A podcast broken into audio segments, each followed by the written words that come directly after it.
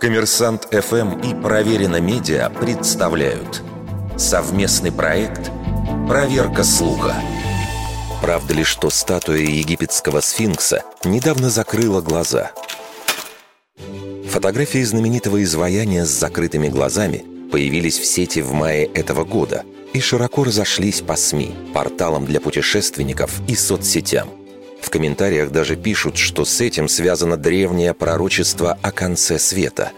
Власти Египта не могли не отреагировать на новость об уснувшем сфинксе. Источник в Министерстве древностей страны заявил, что фотографии были отфотошоплены.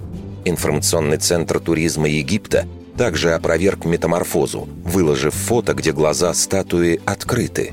В кадре также виден билет с совсем свежей датой – также в центре заявили, что глаза статуи выглядят закрытыми, поскольку снимок был сделан аппаратом с плохим разрешением против солнца и под таким углом, что изображение исказилось. Действительно, если воспользоваться поиском по порталу Getty Images, где собраны сотни тысяч снимков, можно найти фото статуи за разные годы. На некоторых под определенным углом сфинкс действительно выглядит, как будто его глаза закрыты – так что вряд ли это можно считать предвестием конца света. Вердикт.